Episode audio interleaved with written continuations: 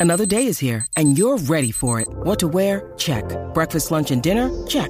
Planning for what's next and how to save for it? That's where Bank of America can help.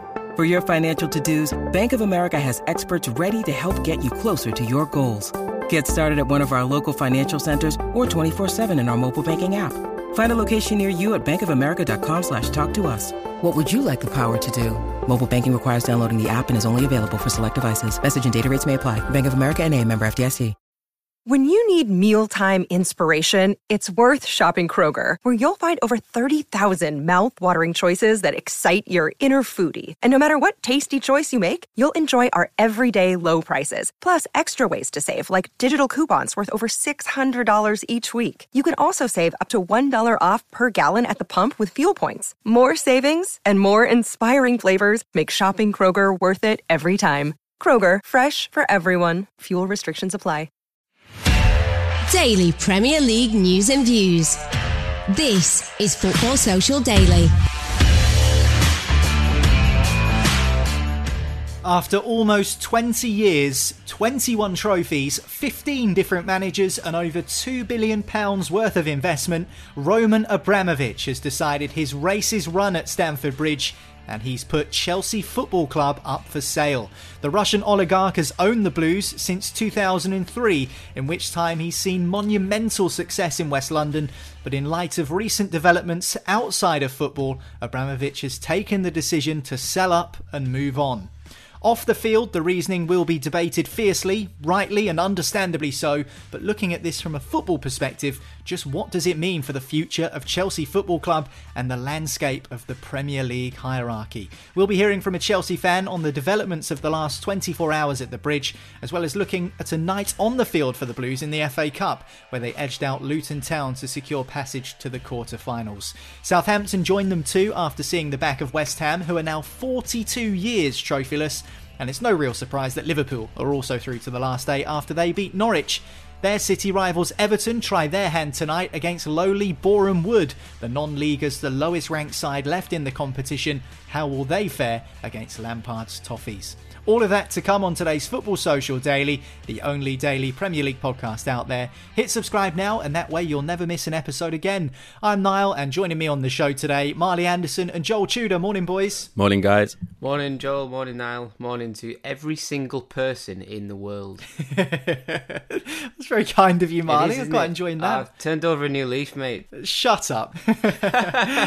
now, before we start, I want to make a point that we do generally on Football Social Daily try and stay distant from the goings on outside of the game, whether that be politically or socio-economically.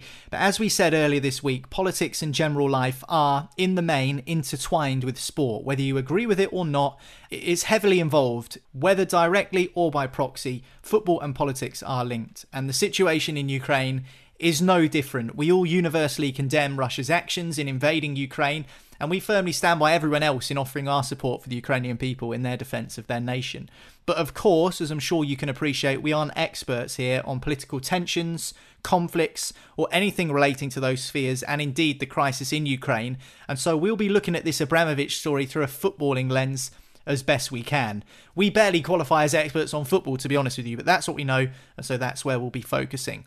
So, Roman Abramovich, after 19 years, has decided he's had enough. He wants to sell Chelsea. Now, we can debate the reasons for that, as we've just said, long into the rest of the day. But from a footballing perspective, your initial thoughts, Marley, on the decision that Chelsea fans would have seen yesterday that their club is now on the market? Yeah, it's um, it's I don't know whether it's a shock or not, to be honest, because it's it's big it, news regardless, though, isn't it? It's massive yeah, news. Yeah, it's um, it's a bit of a shock because a lot of the time people who are as rich as Roman Abramovich are insanely stubborn. Um, and there was no sort of, you, you know, he didn't. I don't think he had to sell the club. Like he could have, he could have held on to it and took sanctions from the government if that if that was the way this whole thing's gonna work. Um, but he's, you know, he's been proactive in, in selling it, and I'm, I'm, I'm still trying to form an opinion to be honest, because I think there's so much that we don't know yet um, and there's so much sort of race left to be run in this in this thing. I think we've we've barely got out the blocks in the terms of this whole saga.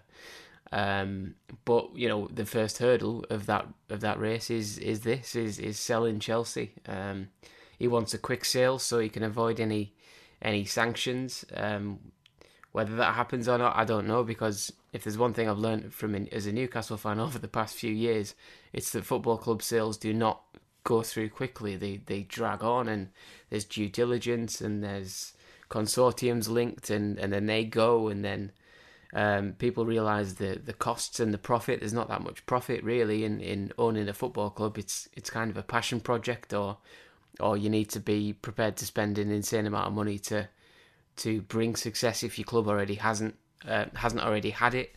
Um, so yeah, it's uh, I think we're we're right at the start of this, and to you know I'm I'm a bit skeptical to say about Abramovich um, being this sort of hero of, of Chelsea um, because of the the whole sort of uh, political aspect of his of his life. He's a very very private man, and that's very obvious for a reason why he's a private man. Because if you look at the friends he has, why wouldn't you be a private man? Why would you be a extravagant billionaire chucking your billions everywhere and firing money out of a money going on a big yacht and popping bottles of champagne and stuff? You wouldn't be like that if you've if you've got the friends that Roman Abramovich has. So it, the whole thing's starting to make a bit more sense.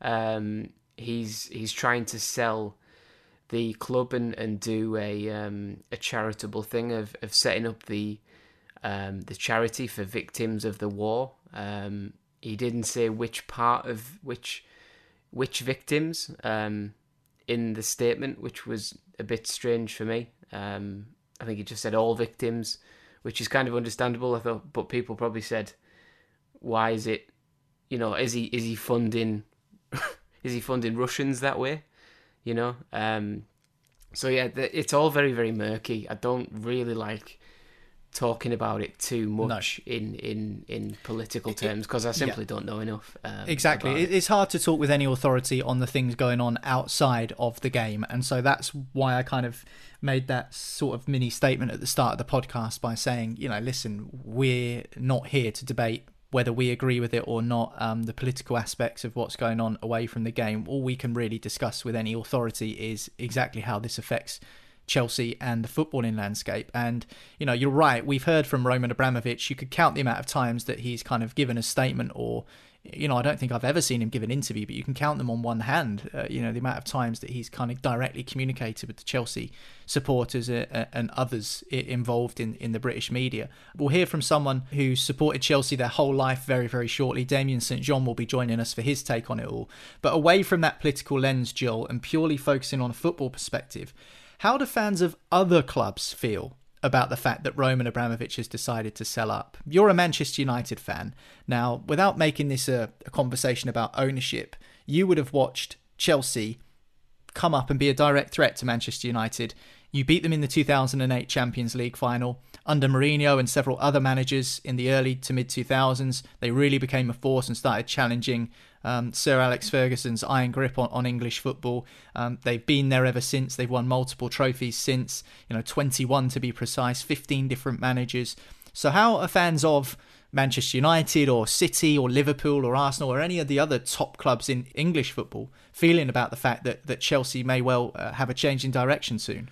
Yeah, for me, it's such an interesting case because I think Marley touched on, you know, uh, these billionaires being insanely stubborn but they're also insanely powerful as well. And for a guy like Roman Abramovich to now be kind of boxed into a corner where his hand's pretty much been forced. I mean, in the last 19 years, Chelsea has been his passion project. I feel like the money's just become a byproduct for him. And it's all been about creating a super powerful team that can rival all the biggest clubs in the world. And to be fair, he's been massively successful at it. But, you know, he's got he's an, he's an intelligent man. He's got intelligent people around him, and he's preparing for all this uncertainty to come. That I don't think he knows how long it's going to last for, and so of course it is in the best interest of both parties, really. But for me, it's the fact that you know they have sure they have an incredible squad. They have so many talented players. They have a massive legacy that is left. But as we've seen with Arsenal and their American owners, Liverpool, Manchester United, the strategy and how well you do always, always comes from the top. How much money they're willing to spend, how much they're willing to invest, And like we've seen, you know, with United, Liverpool, and Arsenal, they were all bought for around 500 million. And that was a good, what, 10, 15 years ago. And I think Stan Kroenke ended up buying the outstanding shares a few years ago for 500 million. So at least they had room to grow on whatever they've invested. With Chelsea, it's a £3 billion outlay, which I, am not quite sure how much wiggle room you could have because, you know, as we've seen, Abramovich bought it for 190 million and he's been able to grow them into the force that they are today. And we know his strategy has been not hanging on to managers for too long, invests when is absolutely necessary. Um, you never felt that Chelsea would be too down for long if they were in a really bad moment. You know, when we seen with when uh, Mourinho was on his way out in his first year, then they got Di Matteo, and they always seem to be one step ahead constantly. And I think the aftermath of this, rather than concentrating on, you know, the reasons why he's done it, you know, they know more than we do, put it that way. They know exactly what's to come. And that's the reason why it's happened. But for me, the aftermath is the most interesting part because he's built such a strategy. And Chelsea fans and Chelsea players and the board have been so used to his way of working um, in terms of his way of investing that now that, let's say, an American owner comes in how much that'll change Chelsea as a football club is going to be ridiculous because, as we've seen with many American owners, Roman Abramovich has been there to pretty much invest. He's like he's been his toy. He likes to he likes the challenge. He likes to be able to compete with the best. Whereas we've seen typically with American owners that they usually they, they want a return and they're going to be able, they want to do it in the least financial outlay possible and gain the maximum rewards from it. So, as a if I was a Chelsea fan, I would be quite worried because I don't think they're ever going to have an owner like Abramovich, who's probably one of the most active owners in the Premier League in terms of how. I don't think I've ever heard a bad word say about him on a football side, purely football side, from Chelsea fans because he does what's in the best interest of the club constantly. Whereas every other big club apart from probably Sheikh Mansour, maybe everyone's got a problem with their owners, or they have in previous years, and I think that's really telling. And if I was a Chelsea fan with all this uncertainty coming around, I mean, considering that a new owner or a consortium will have to spend around three billion they're going to want a, a, return on their investment. And I mean, how much more can you grow from that unless football continues to grow as it's probably projected to? But I mean, it's uncertain times for them. And I, if I were them, I would be quite worried because they've been so used to this particular system and it's worked. Okay, we've heard the thoughts there of Joel and Marley. What about those of a Chelsea fan? Joining us now on Football Social Daily is Blues supporter Damien St John. Damien, how are you this morning? Devastated. I'm not surprised. Abramovich has decided to sell Chelsea after almost 20 years, multiple trophies, multiple managers, multiple brilliant memories as a Blues supporter. Obviously, this decision has been taken, we think, in light of the ongoing invasion of Ukraine by Russian forces. You say you're devastated. Is that how the majority of Chelsea fans feel about it as well? I think so. It because if you look at the way that Abramovich changed football in this country and probably globally, you know, wading in with billions to buy a football club and you know, signing the likes of Juan Sebastian Veron, Damien Duff, Glenn Johnson, Didier Drogba. It was a real like smash and grab on football, uh, and you know, winning the Premier League in his second season as an owner, um, having brought Jose really, who who who put himself on the map by beating Man United as a Porto manager and winning the Champions League. Um, yeah, it was really like I'm here and I mean business and I'm going to do it. Um, Abramovich being inspired by that great Champions League game between Manchester United and Real Madrid um, really shows you that he was a football owner at heart. Uh, and I say that in the past tense because it does seem inevitable that uh, he will sell the club. I think the Chelsea fans are looking for somebody who has that football passion. You know, we've only had really three owners in our history. Before Abramovich, it was Ken Bates who bought it for a pound off the, the Mears family, who set the club up back in 1905.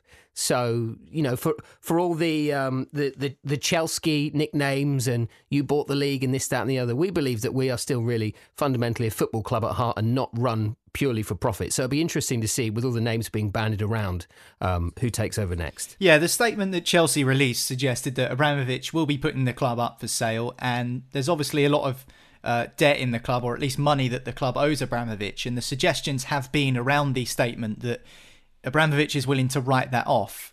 Is there concern, though, that Chelsea might become slightly unstable following his departure? I don't mean that in terms of financial sense, but in terms of the stability that Abramovich has brought. You know you're going to be competing for trophies every season. You know you're going to have investment of the squad. There is a turnover of managers, but we've come to expect that from Chelsea. Are there any concerns there from the fan base that maybe that stability that you see at Stamford Bridge now will erode a little bit? Uh, it's it's undoubtedly the case. If if you take the likes of Manchester United, who had incredible stability with Sir Alex Ferguson, uh, Arsenal for large parts with Arsene Wenger. Uh, we have not had the same in a managerial sense, but our ownership has been incredibly stable. And having seen how um, both of those clubs have ch- their fortunes have changed during these sort of uh, ongoing periods of instability, uh, I, I think it will it will happen, but you know we've completed football um, and that's a great place to be. So i don't think fans are whatever comes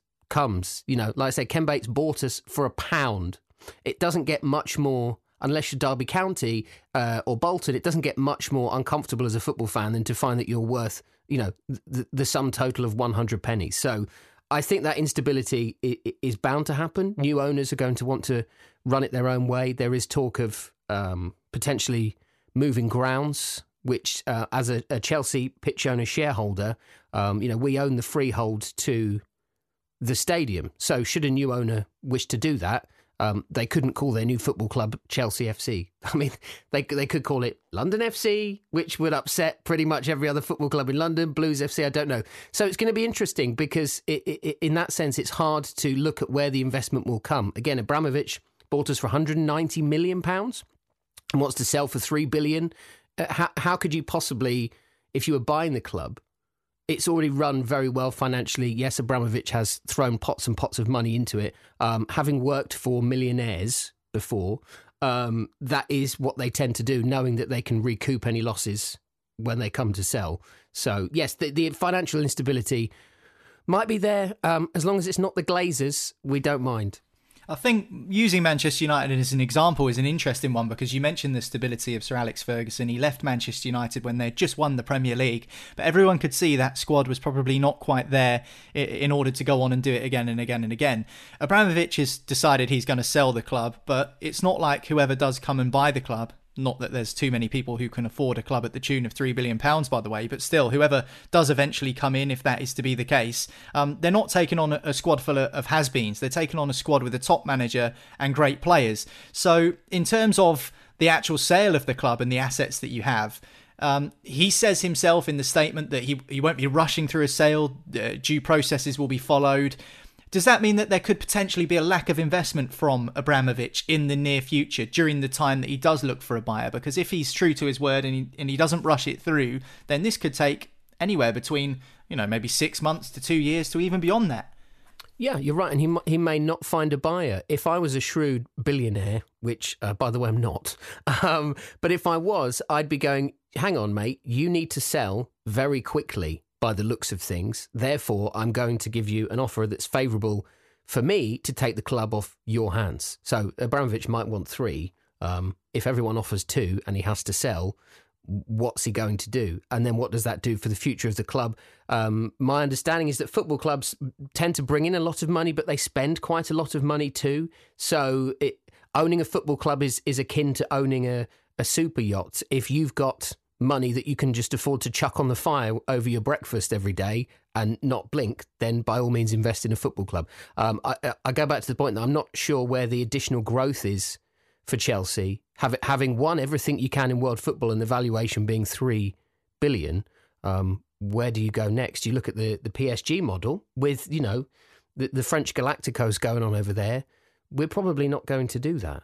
Um, and even if we did, you know, there's still no guarantee that PSG would win the Champions League year after year after year. So I think when you buy Chelsea, you are buying the global brand, and it's your job to go, how do we squeeze more money out of that global brand? Yeah, I think you touched on on the the, the, the golden point for me, Damien, on this one because I'm I'm looking at this and and saying like three billion is the asking price, but Chelsea haven't got much room to grow in that three billion. When when Abramovich bought them for two hundred million, you know, back in two thousand and three, was it?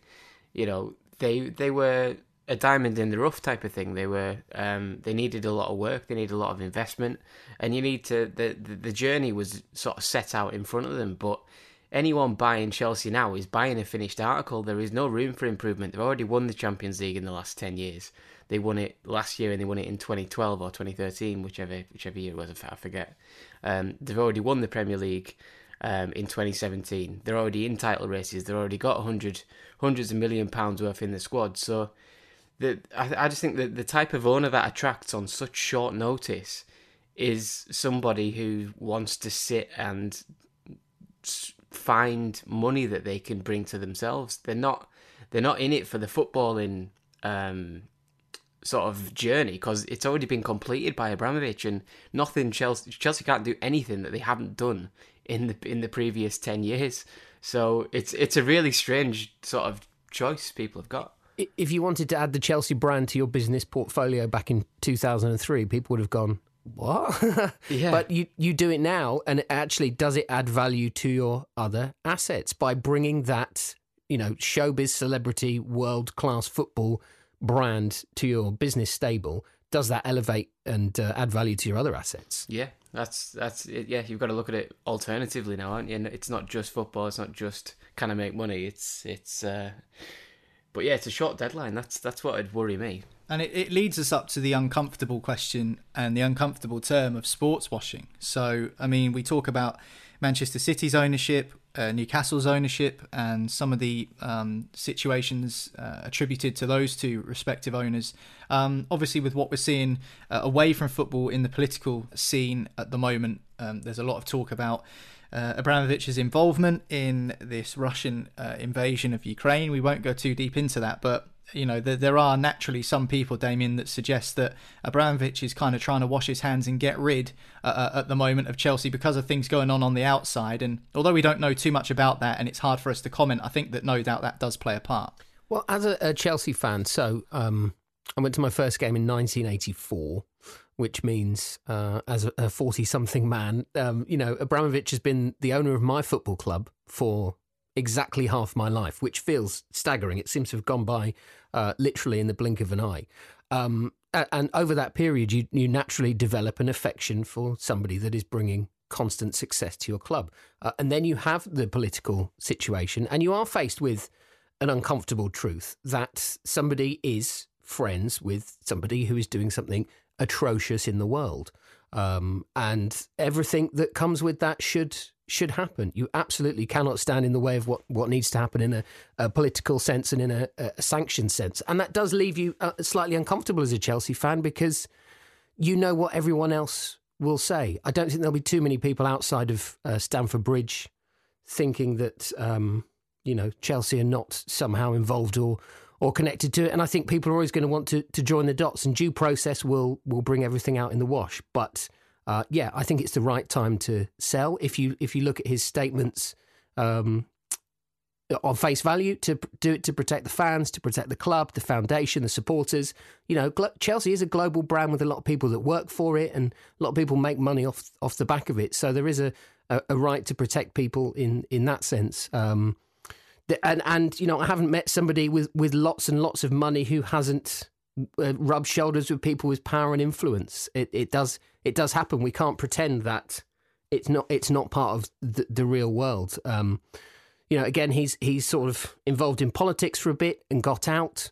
Um, doesn't st- you know? It, it, it's it's very hard to read because he's a very private individual. But I think it's the, I think it's the right time to sell.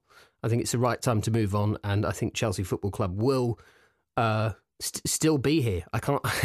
that, that, of course, that's the big worry, isn't it? You know, could the club just disappear? I don't think that will happen. No, I, I think I'm with you. I think Chelsea would definitely be um, be around. I don't think there's any doubt of that.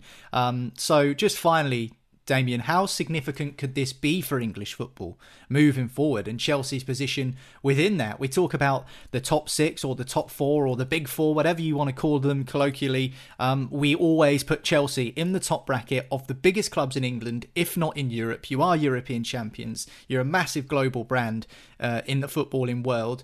Are, are there any questions over Chelsea's significance within that that pyramid and that structure of power in the English game? I think that will be answered when we, when we have a new owner who who won't want to go backwards. Um, they won't want to be less competitive. They won't want to be less of a global force. And uh, you know, we've won the Champions League twice. Neither time we were favourites to do it. You know, beating Bayern Munich on penalties, beating Manchester City, who I had down to, to beat us in the final.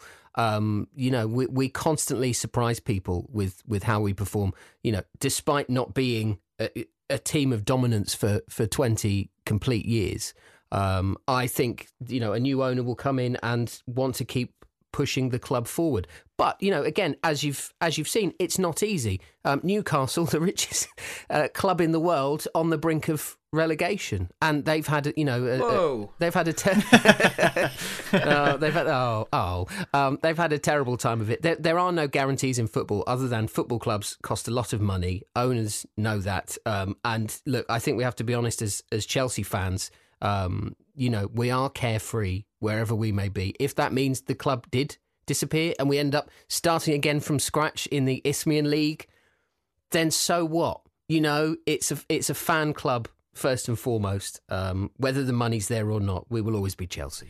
Damo, it's been brilliant to hear from you, mate. Great to get the insight from a Chelsea supporter and their views on the decision that Abramovich has taken to sell the club. Before you go, though, why not tell us what you've got going on in your life at the moment? I know that the, the Champ Pod, part of the um, Sports Social Podcast Network, Wrestling with the Champs, going pretty well for you. It is, yes. Thank you for a, a quick plug. I write and produce and star in a, a scripted wrestling comedy called Wrestling with the Champ. If you imagine Alan Partridge in a wrestling ring. Um, you won't you won't go too far. We are at the end of season three now, pretty much a couple of episodes to go.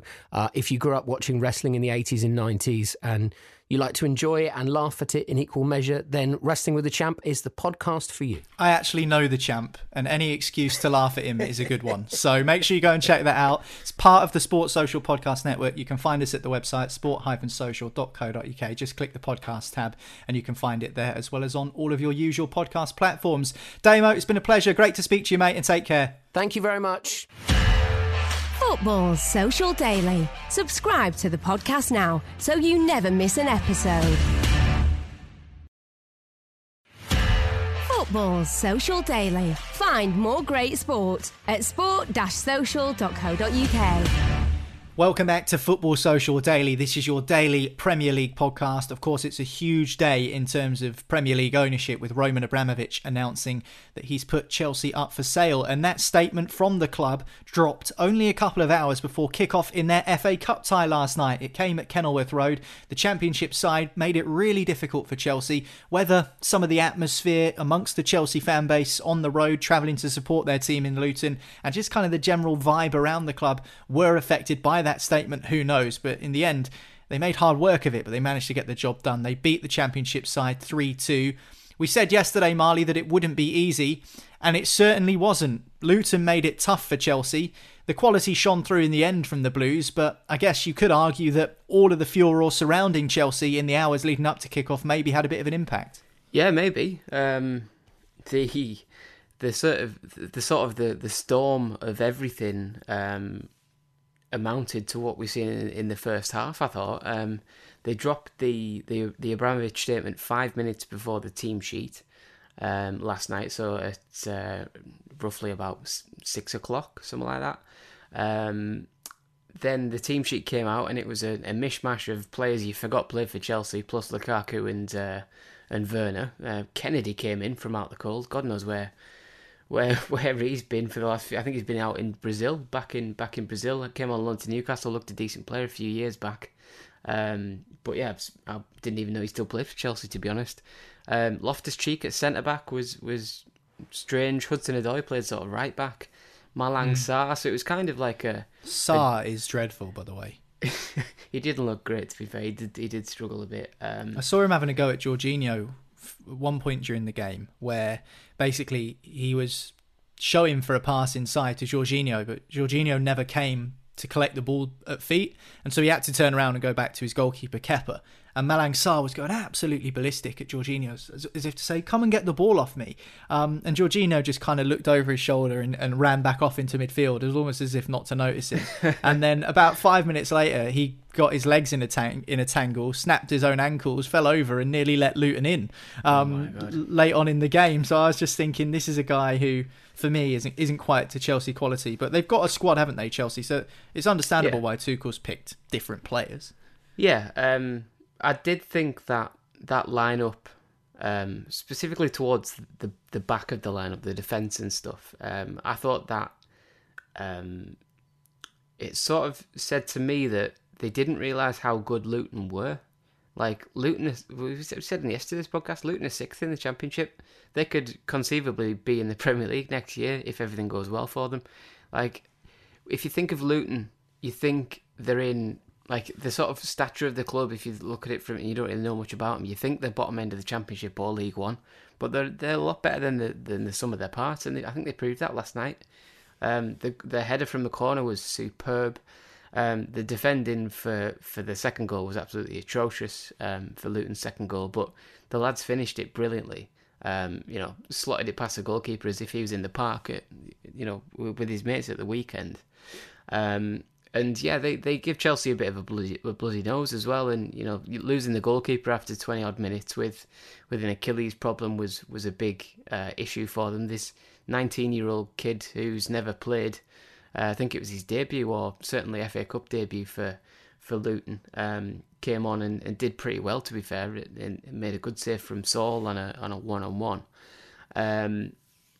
But yeah, it's you know Luton sort of were gonna run out of steam at some point. It was just a case of whether they could hang on enough. Um, and yeah, unfortunately for them, they couldn't. But fair play to Chelsea for sticking in and uh, using their 150 million pound strike force to get them out the mire a little bit. Yeah, they certainly did need to call on the assets of Lukaku and Timo Werner, both of whom scored. I thought it was quite funny that Timo Werner, when he uh, tucked home a really smart finish, by the way, it was a long ball over the top from Loftus Cheek. He took it nicely as it looped over the defender and, and then side footed it into the back of the net past the on-rushing goalkeeper. Good finish from Werner. Thought it was funny that the first thing he did though was look over at the assistant to see if the offside flag was up, but it wasn't. He scored. That's what he does, mate. He wakes up in the morning and looks over to his left and right and see if there's anyone flags flags offside because that guy was born offside. Well, not only did he uh, score, but he also provided Lukaku with an assist two goal scorers for Chelsea who really needed to find the back of the net. Joel, I think that was Werner's first goal since the third round where they beat Chesterfield, a non-league side, and Lukaku, we know his struggles in front of goal recently, so that will be a boost for those two players and Thomas Tuchel, regardless of the fact it was against Luton. Yeah, I think with strikers, it's always just about confidence, isn't it? Regardless of who it's against, it could be against the flipping under 16 reserves or something. It's on the put, putting it in the back of the net and they're getting the tally up again. I feel like strikers sometimes forget that that the uh, have the ability to score. You know, for example, Lukaku, he's a 30 goal a season striker in um, Serie A, so. I think these goals for them, especially, especially Timo Werner, because if everyone remembers him in Bundesliga, I mean, everything he touched turned to goals when he was at Leipzig, and suddenly at Chelsea, it just hasn't really switched for him. But he's still a super young guy, and he's still got like bags of um, potential to still realise. So I think it'll be good for both of them. But obviously, when he gets to the bigger games, like for example, Lukaku, he's he's renowned not to turn up in these bigger games, and that's been a, a big flaw of his career, I would say. Um, but yeah, he just needs to get back on the sheet and start winning the Chelsea fans over again because after those interviews he did with the uh, Italian media, it still feels to me as though he's on his way out, and I still think he will leave at the end of the season. Um, but I think he just needs to realise his form again, especially well, both of them to be honest. And like Marley said, it's not bad bringing on 150 million pounds worth of assets onto the pitch against Little Luton to seal your uh, FA Cup next round slot. So yeah, it's a good good um, morale booster for both of them. Chelsea through to the quarter-finals of the FA Cup after beating Championship side Luton by three goals to two at Kenilworth Road. We said on yesterday's podcast, if you're watching on the telly, get a good look at Kenilworth Road because it is a unique place. Um, hopefully, some of you picked up some of the features of the ground that we were talking about on yesterday's show. Uh, joining the Blues in the quarter-finals of the Cup this season are Southampton. They beat West Ham United 2-1 yesterday at St Mary's. We said on the podcast yesterday, Joel, that West Ham had a chance to go and win something this season but they've blown it. They've blown their opportunity, and that now means it's 42 years trophyless for West Ham United. I've said a few times the last couple of years, West Ham have needed to strike while the iron's hot, and whether that's getting into the top four and whether that's considered a success or not is another question. But tangible success is measured in trophies, not whether you finished fourth or not. For me, um, a great chance for West Ham with the side they've got to go on and, and be successful and win some silverware they haven't been able to capitalise. They should really, with the squad that they've got, have beaten Southampton, but they couldn't do it. Yeah, I mean, to be fair, though, they gave they, they, they uh, fielded a near. Uh, um, they fielded a near fully strength side when they had you know Jarrod Bowen, Antonio Lanzini. Well, Lanzini's typically in and out, but Declan Rice and Soucek were in the midfield. Kurt Zouma. Um, they had a but compared to Southampton, they were I'd say more more equipped to try and win the tie. Southampton seemed to field a, a slightly more uh, weaker side, and then obviously they brought on a couple of reinforcements. But like you say, and I think we mentioned it in a few podcasts ago, this is a season where West Ham fans will be looking back and thinking if we didn't get something in that 2021 2022 season where everything seemed to be clicking for us, we had probably the best side we've had in years and we still didn't win anything or get near to winning anything then they're going to look back with such regret because, especially in the FA Cup, I mean, Southampton, to be fair, they are in great form at the moment. I know, Niall, you're very uh, unhappy about that scenario, but. I'm got... fuming at West Ham, Joel. I'm absolutely furious. how do you how been... do you feel about it? If, if Southampton win an FA Cup, how would you feel about it? Uh, I would. Oh, he'll have I... nothing to talk about. All he talks about is tot- is, uh, is Portsmouth winning the FA Cup that time. So if Southampton go and do it, we'll have a vacancy for host. Southampton had a uh, trophy parade for uh, their 1976 FA Cup win. They had a 40 year trophy parade around the city of Southampton because it's been 40 years as like a celebration. That's sad, isn't it? Don't you think? Seriously, it's been 42 years since West Ham, so I guess these two sides are in the are in the same boat. Um, in all fairness, you know, we joke about Southampton, and yeah, I would be gutted if they won the FA Cup. I'm not going to sit here and, and say that that wouldn't be the case. I absolutely would be, but Hasenhüttl's drawn some praise. He made nine changes last night. As Joel says, West Ham had a strong side out, um, Marley, but, but Southampton made nine changes and they all played very, very well. We talk about him drawing praise and, and him being uh, lauded as a good manager. Does he deserve praise the most, or do the hierarchy at St Mary's deserve the praise for sticking by him after those two 9 0 drubbins, which would easily have seen the back of many a manager in the Premier League in years gone by? Uh, I think he, I think he's one of the most underrated managers in the Premier League.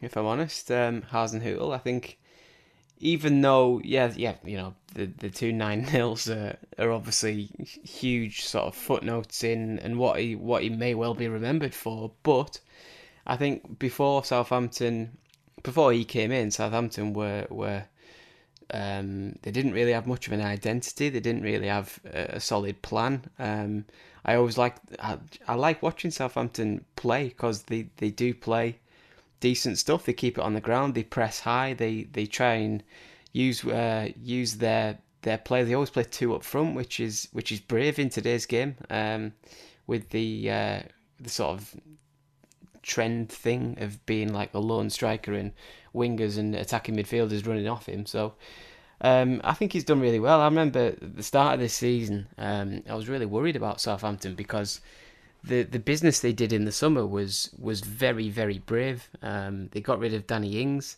for yeah for a decent price, but still he's a twenty goal a season striker if he stays fit.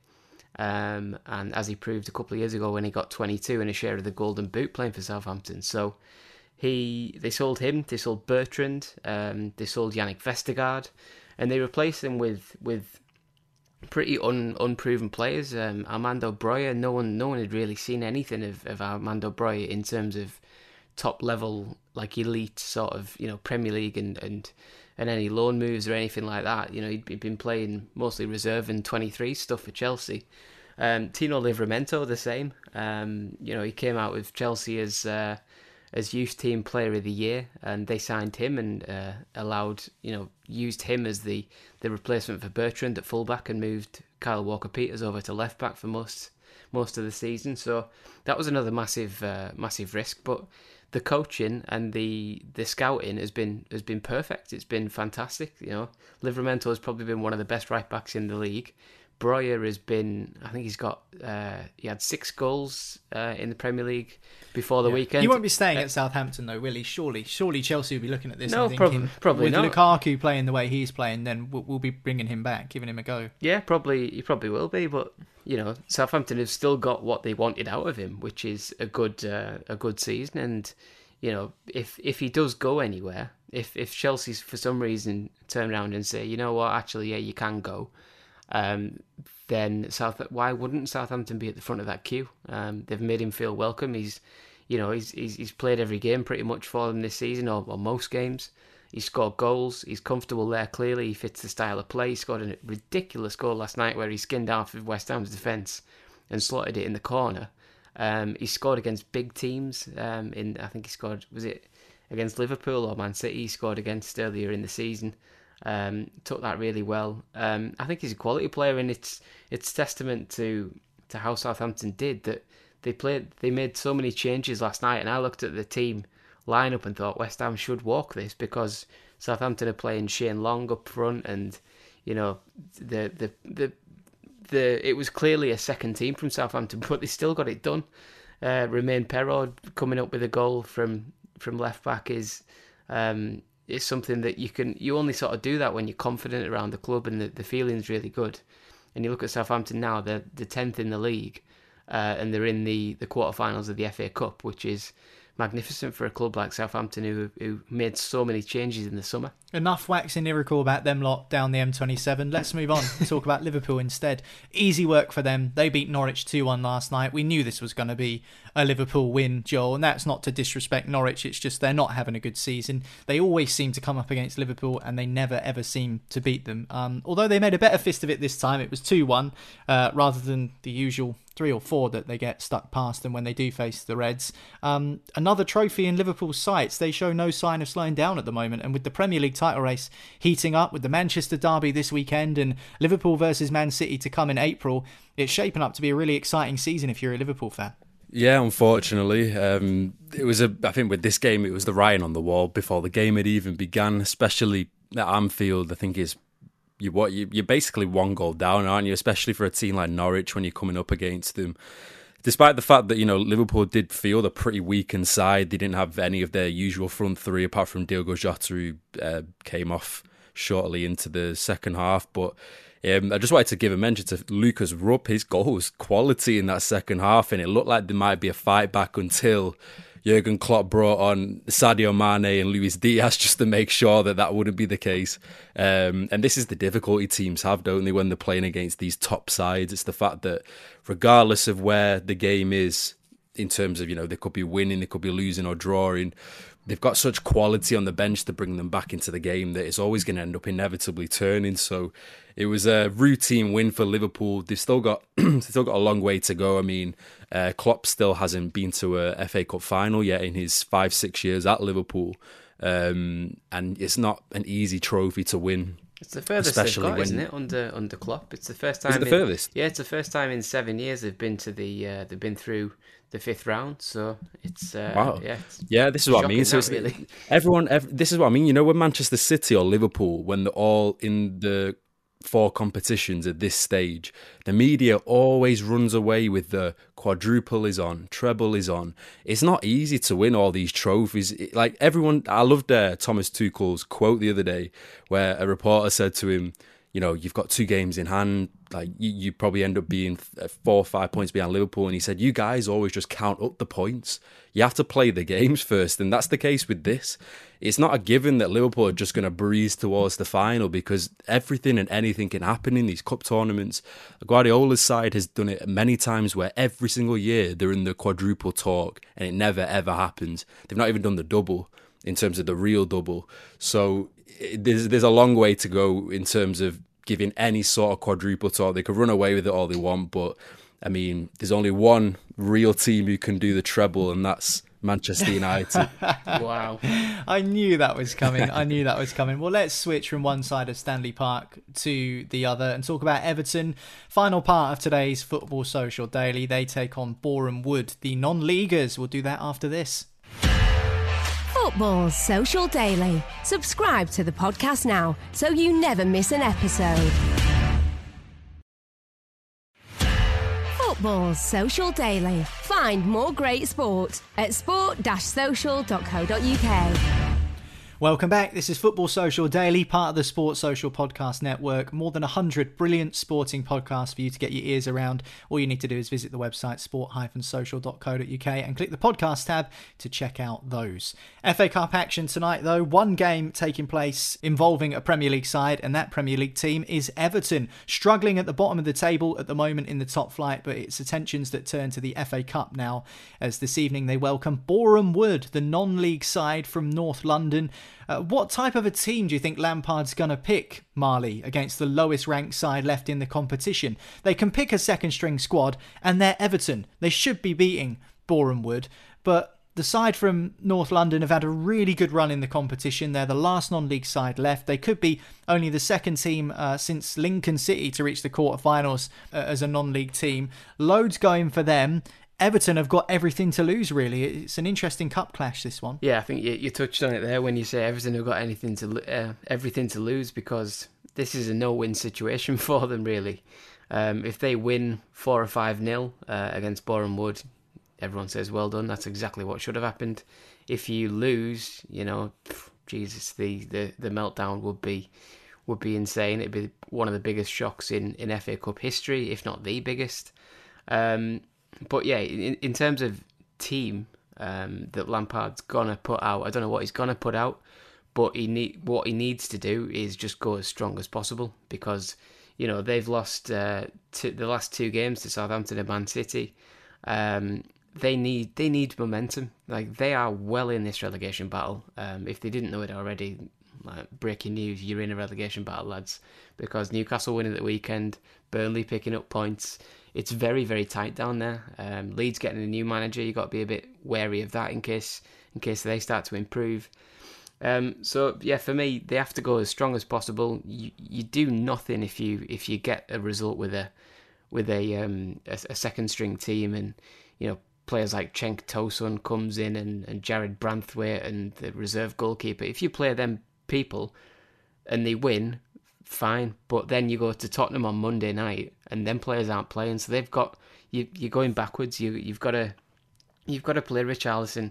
You've got to play Calvert Lewin if he's fit. You've got to play Townsend, uh, Van der Beek, De- Dele Alli. Get them all it's uh, winning is a habit, isn't it? It's the old cliche winning is a habit, yeah. and Everton know that they have to win, not only for dignity but for morale. Because in this relegation fight, Marley, if they lose to Boreham Wood, like you say, the meltdown would be, you know, indescribable. It'd be off the scale. Yeah. And in terms of the confidence and the, the, the sort of momentum they need to be successful in their fight to stay up in the Premier League this season, they can't be affording to lose games like this. So even if yeah. they win 1 0, people will be going, oh, well, they should have scored more goals than that. So I, I don't think Lampard's got any choice than to pick a, a strong team. Yeah, he, he absolutely has to. Um, the the thing, like, if if you beat Boreham Wood, you know, great. But then you go to Tottenham on a Monday, on Monday night, um, Tottenham have been embarrassed how many times in the last two weeks? You know, Burnley, then Middlesbrough.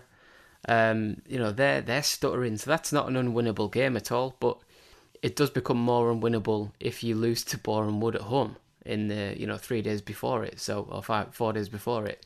So yeah, um, they they absolutely have to play the strongest team. They, it's good as well for them that they're at home, um, because sometimes like if you were going to Boreham Wood on a on a Thursday night, you know, you'd be worried about the you know the, the, the pitch and the ground like turning turning an ankle on a on a pitch which has been you know managed by a guy who's an accountant from nine to five and comes and does a bit of work on the on the pitch when he when he can sort of thing. Um, so you know you're at Goodison, you've got the crowd behind you, you've you've got uh, assurances of the playing surface and stuff. You should be able to play your type of football and you should get it done pretty easily. And then you can go into the game against Tottenham on Monday night with a bit of confidence. They go into it with another, you know, another terrible result coming off the back of. Um, so their confidence will be down, and if your tails are up and their tails are down, then that gives you a massive chance to get three points in the fight against relegation because Everton's next three games are Spurs, Wolves, Newcastle, and then they got Watford. So if you lose three of them, you know, stuff starts to get really, really serious. Have we seen anything from Everton recently, Joel, to suggest that they'll survive this season? Now, they got beat by Man City, as Marley says, but a lot of teams get beat by Man City, and I don't think that's any real surprise. I think Everton could be in the top four race, and they'd still probably be beaten by Manchester City.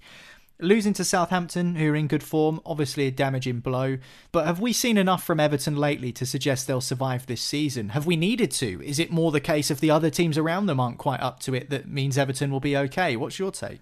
Um, well, if you just look at it objectively, I mean, they've got three games in hand on Brentford, and I know I just mentioned about not counting the points up with what Tuchel said, but they are best equipped to be able to get out of that situation pretty quickly. I mean, one win literally takes them straight up to 14th again, and suddenly the the pressure's off them. But you would think that they have the best equipped chance just purely with the fact that the quality they've got in the side is way better than any of the teams around them, like bar none. The only issue is that, for example, Calvin uh, Calvert Lewin hasn't been the total opposite of the player he was last season. Obviously, he's had a lot of injuries, but even still, when he's come back, he's still not really got into form. Um, and obviously, they've got a new manager. They've pretty much got a whole new midfield. So it's going to take a lot of time to adapt to what Lampard's looking for, and he's not coming to the job in a pretty you know rosy circumstances. It's a very high pressured circumstance now, which could alter like the way in which Everton are looking to go forward because obviously they've got the new stadium plans coming up and who knows if that will change things if they were to go down. But I don't think they're in danger per se just because they have so many games in hand and they have so many teams above them. For example for me uh, Brentford and Leeds are the ones who are most at risk of getting overturned by Burnley just because they're in such poor form, and I think they've just not got the, especially Brentford. For me, I think Brentford will go down, but um, in recent weeks, you know, Everton have just not. They've just come up against sides who have just been way better equipped than they have, uh, especially you know when they played against Newcastle. Newcastle have been with Eddie Howe now for a good what two three months, it's never going to be a quick turnaround with Everton and Lampard, so it's going to take him time. But I wouldn't have any worries if I was Everton, just because I just feel as though they have a squad where, when it comes to the the business end of the season, when it comes to the last eight games, then I think they just they have the, the tools required to get them out of the the danger. Interesting that you say you think Brentford will get sucked into it. I still think there's loads left to go in this relegation fight. I think we could see the places um, flip and flop between different sides. Um, it, it's strange how it works. You know, Newcastle looked like they were absolutely flying and completely clear of it, but you know it's not quite the case just yet. Uh, Burnley looked like they were going to soar up the table and get out of it, but they lost to Leicester on Tuesday, so now they're still in trouble. Um, Norwich and Watford have certainly kind of uh, lost momentum, but there's still some huge games to go uh, involving Norwich and Watford between now and the end of the season, where teams could be taking points off of each other. Leeds have got a new manager now, Jesse Marsch, as Marley says, so I just think that this this relegation fight could be really really exciting. Um, I think that as we said at the start of the season, Marley, this Premier League campaign could be one of the best we've seen for ages. We said that there were potentially four teams in a title race: City, Liverpool, United, and Chelsea. Now, it hasn't quite worked out like that, and it looked like uh, City were completely going to run away with it, but now that lead has been scaled back. The race for the top four, we said that you know, teams are going to be fighting for that. Leicester might be involved. They haven't been, but West Ham have been, and Wolves have come up. And now this relegation fight where we're looking at teams like Everton and Leeds uh, and Newcastle, three huge Premier League clubs that could be um, dragged into the Championship next season if things transpire that way. So, in terms of where we looked at at the start of the season and said this could be a good campaign, after having a real high uh, at the start of the season with all those teams competing, as I say, particularly at the top end of the table. Then we had a bit of a dip in the middle, and now we're kind of climbing up to a peak again. It could be a really interesting crescendo to the end of the season. So I think it's been exciting so far. Yeah, it has. Um, from from a neutral uh, perspective, if you were watching this, then there's always something to look at. Um, you know, Man City looked like they they were walking the title, and it was kind of over about six weeks ago. But now that's uh, a lot tighter than it was. There's only three points separating them when all the games are, are level. Um, and then you've got the relegation fight, which is going everywhere, and you know, uh, up and downs everywhere. Norwich having a revival under Dean Smith, even. Um, Brentford dropping like a stone, Newcastle getting the takeover and going going higher, um, and and improving massively and spending a bit of money for for the first time in a while. So yeah, there's there's always something there, and I think that's just testament to why the Premier League is the best in the world. Um, it's not even close for me um, in terms of of how it's uh, how it's perceived on the world stage, and uh, yeah, it's been it's been a, a, really good season. I'm I'm just hoping that Newcastle can uh, can watch this relegation fight from from the, the safety of sort of thirteenth um, rather than get get scrapped into it because I'm not sure I've got the energy for it after uh, after the protracted um, you know drawn out negotiations over the sale of the club and stuff. But hopefully we'll start when I'm uh, cheering on from the Leeds end and the, high in the gods on uh, on Saturday when we play Brighton. Well, we'll wait and see what happens. Of course, this weekend's games, the biggest ones, will be previewed on the dugout. This is uh, our Premier League show featuring former professional players and ex Wolves and West Ham winger Matt Jarvis and former Leicester and Brighton midfielder Dean Hammond will both be joining me on that show, which will be available on Friday night. Big games this weekend, including the Manchester Derby. So make sure you hit subscribe, and that way you won't miss that. But from myself, Marley and Joel, that is it. We'll catch you again tomorrow on Football Social Daily. Football Social Daily. Find more great sport at sport-social.co.uk.